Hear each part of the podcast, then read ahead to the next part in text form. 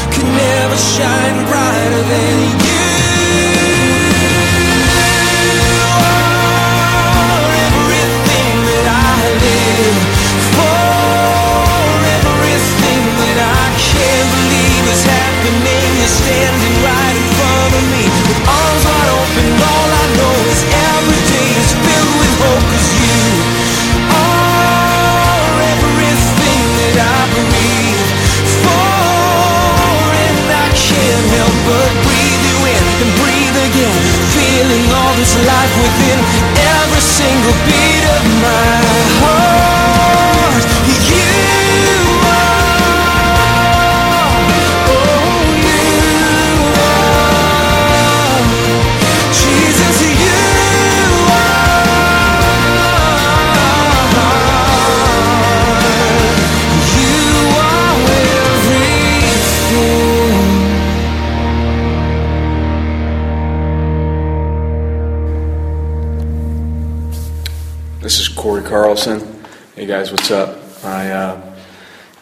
here doing my third phase interview today and stuff, and I just was wanted to take a minute just to encourage you guys um, a little bit what's going on. Um, for those of you that you know are questioning or, or concerned about family restoration and stuff, um, I, I heard a lot while I was in second phase and saw a lot of family restoration going on and struggled a little bit with the fact that I didn't have a whole whole lot of that. Uh, my parents still um, aren't to this day coming around, and uh, but I just want to provide encouragement that that process will will begin. You know, I'm starting to talk to them on a weekly basis, and so if it doesn't quite happen as fast as you'd like to see it happen, just know that the Lord is going to do it in, in His time and work it out, and. Um, what I'd like to ask from, from all the men in the ministry is just continue to keep my family and, and myself in your guys' prayers that uh, he would help with that process um, of just uh, reintegrating me back into my family to, to, heal those hurts that I've caused them and that, you know, some of the things that they've, you know, hurt me with. So that was one of the biggest uh, things that I wanted to share with you guys. And the other thing, too, is just, um, you know, uh, give the new the, the new setup with having second and third phase a, a chance to work. Um, I think as men, a lot of times we like to go into things closed minded. So um, just be open to it and uh, just know that you know um, everything's a process and it's going to take a couple weeks for it to, to get all the wrinkles ironed out, but uh, it'll all be good for God's glory. So that's it, guys. I love you all, and uh, I'm praying for everybody. Today's reading in the New Testament will be from the book of Acts, chapter 25, verses 1 through 27. Festus tried to use Paul as a political pawn to win favor with the Jews. If he had succeeded and sent Paul to Jerusalem, the apostle would have been killed. Paul did the wise thing. He used his rights as a Roman citizen and appealed to Caesar. There are times when believers must use the law to protect themselves and the ministry. But now Festus had a problem. How could he send Paul to Caesar when he had no charges against him that could be proved? God's people sometimes are treated like the guilty, even though they are innocent. Remember Joseph, David, Daniel, and Jeremiah, not to mention our Lord Jesus Christ. In all that happened, God was fulfilling his promise to Paul that he would witness before rulers and finally get to Rome.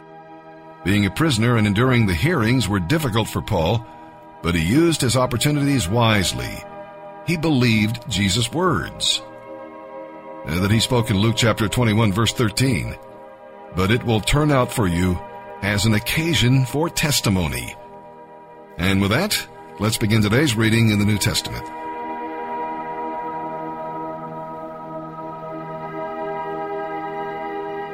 July 7th, the New Testament.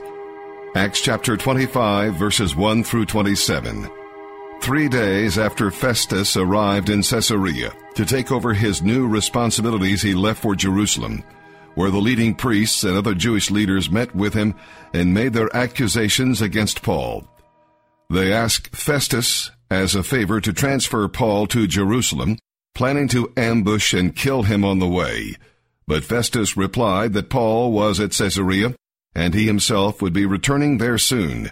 So he said, Those of you in authority can return with me. If Paul has done anything wrong, you can make your accusations.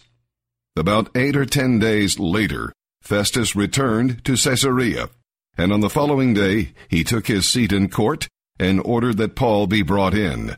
When Paul arrived, the Jewish leaders from Jerusalem gathered around and made many serious accusations they couldn't prove. Paul denied the charges. I am not guilty of any crime against the Jewish laws, or the temple, or the Roman government, he said. Then Festus, wanting to please the Jews, asked him, Are you willing to go to Jerusalem and stand trial before me there? But Paul replied, No, this is the official Roman court. So I ought to be tried right here. You know very well I am not guilty of harming the Jews. If I have done something worthy of death, I don't refuse to die. But if I am innocent, no one has a right to turn me over to these men to kill me. I appeal to Caesar. Festus conferred with his advisers and then replied, Very well, you have appealed to Caesar, and to Caesar you will go. A few days later, King Agrippa arrived with his sister Bernice to pay their respects to Festus. During their stay of several days, Festus discussed Paul's case with the king. There is a prisoner here, he told him, whose case was left for me by Felix. When I was in Jerusalem, the leading priests and Jewish elders pressed charges against him and asked me to condemn him. I pointed out to them that Roman law does not convict people without a trial. They must be given an opportunity to confront their accusers and defend themselves. When his accusers came here for the trial, I didn't delay. I called the case the very next day and ordered Paul brought in. But the accusations made against him weren't any of the crimes I expected. Instead, it was something about their religion and a dead man named Jesus who Paul insists is alive. I was at a loss to know how to investigate these things. So I asked him whether he would be willing to stand trial on these charges in Jerusalem. But Paul appealed to have his case decided by the emperor. So I ordered that he be held in custody until I could arrange to send him to Caesar. I'd like to hear the man myself, Agrippa said. And Festus replied, You will, tomorrow. So the next day, Agrippa and Bernice arrived at the auditorium with great pomp, accompanied by military officers and prominent men of the city. Festus ordered that Paul be brought in. Then Festus said, King Agrippa, and all who are here, this is the man whose death is demanded by all the Jews, both here and in Jerusalem. But in my opinion, he has done nothing deserving death. However, since he appealed his case to the emperor, I have decided to send him to Rome. But what shall I write the emperor? For there is no clear charge against him. So I have brought him before all of you, and especially you, King Agrippa, so that after we examine him, I might have something to write. For it makes no sense to send a prisoner to the emperor without specifying the charges against him. Today we're reading in Psalm 5, verses 1 through 12. And we see here that when he served in King Saul's court, David was often attacked by some of Saul's officers who flattered the king and lied about David.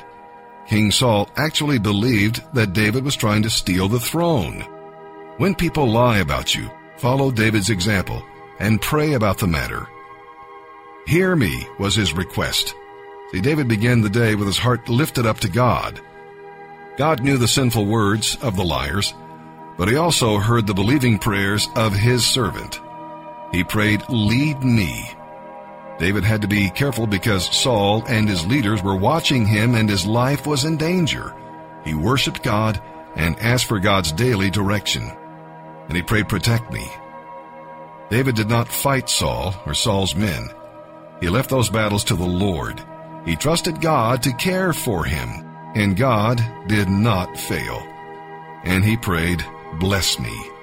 Protection is the last thing named. Beyond that, David was blessed with joy, confidence, and a deeper love for the Lord. Times of suffering can be times of growing if we let the Lord have his way.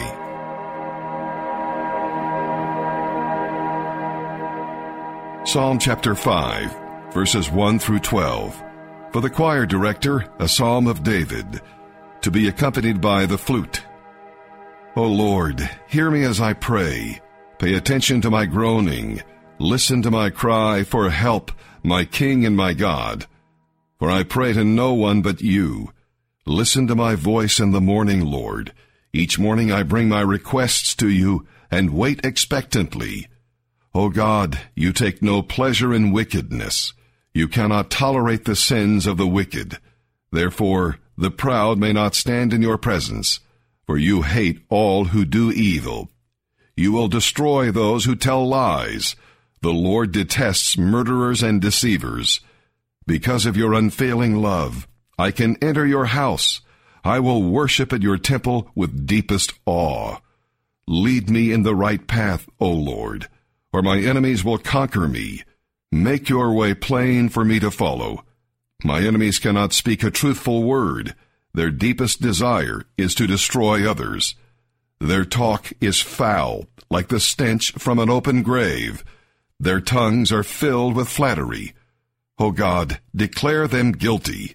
Let them be caught in their own traps. Drive them away because of their many sins, for they have rebelled against you. But let all who take refuge in you rejoice. Let them sing joyful praises forever. Spread your protection over them, that all who love your name may be filled with joy. For you bless the godly, O Lord. You surround them with your shield of love.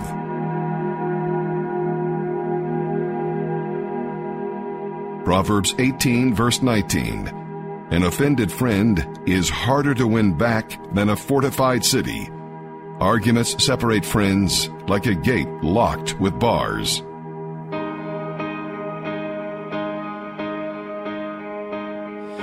You might be the wife waiting up at night. You might be the man struggling to provide, feeling like it's hopeless. Maybe you're the son who chose a broken road. Maybe you're the girl thinking you'll end up alone. Praying, God, can you hear me? God, are you listening?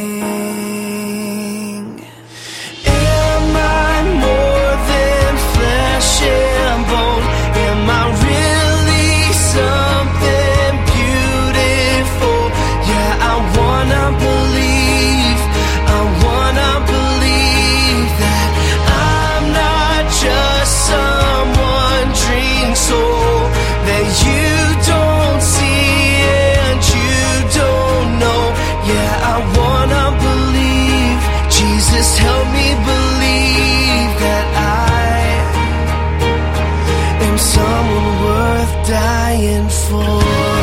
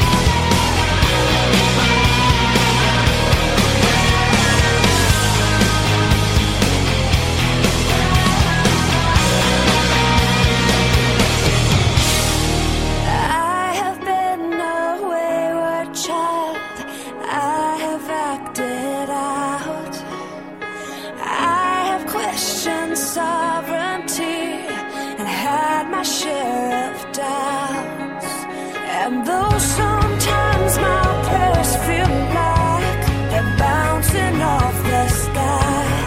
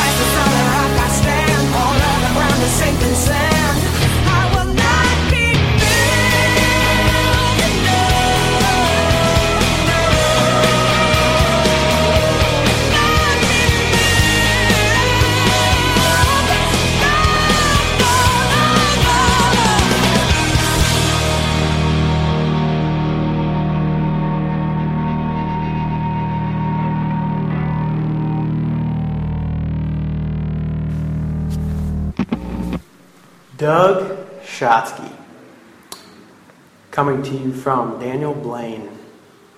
I just want to affirm you, sir. You are an inspiration. You are such a man of God, patient and kind and uh, a family man, but a responsible man of God. I mean, coming from the bottom and, and a little bit of what I know about your testimony, man, you have just come 10,000 galaxies away, man. You are from another world, and you are just an inspiration to me. And um, I can't thank you enough for how much you've spoken into my life and, and helped guide me and, and encourage me and direct me. And man, I just want to say I love you, and um, you are doing such a great job as a pastor uh, at Second Phase in Lancaster, and um, can't tell you how much. I love you. I appreciate you. And uh, just thank you for all that you've taught me and shown me. And Continue to look forward to um, our relationship in the future. And uh, I just want to tell you, keep it up, man. Love you. Good morning, guys. This is Pastor Don Anderson from the Vinton County Farm. Uh, passage of scripture that I wanted us to take a look at this morning is coming from Hebrews 12, 5 through 6 it says, My son, despise not thou the chastening of the Lord, nor faint when thou art rebuked of him.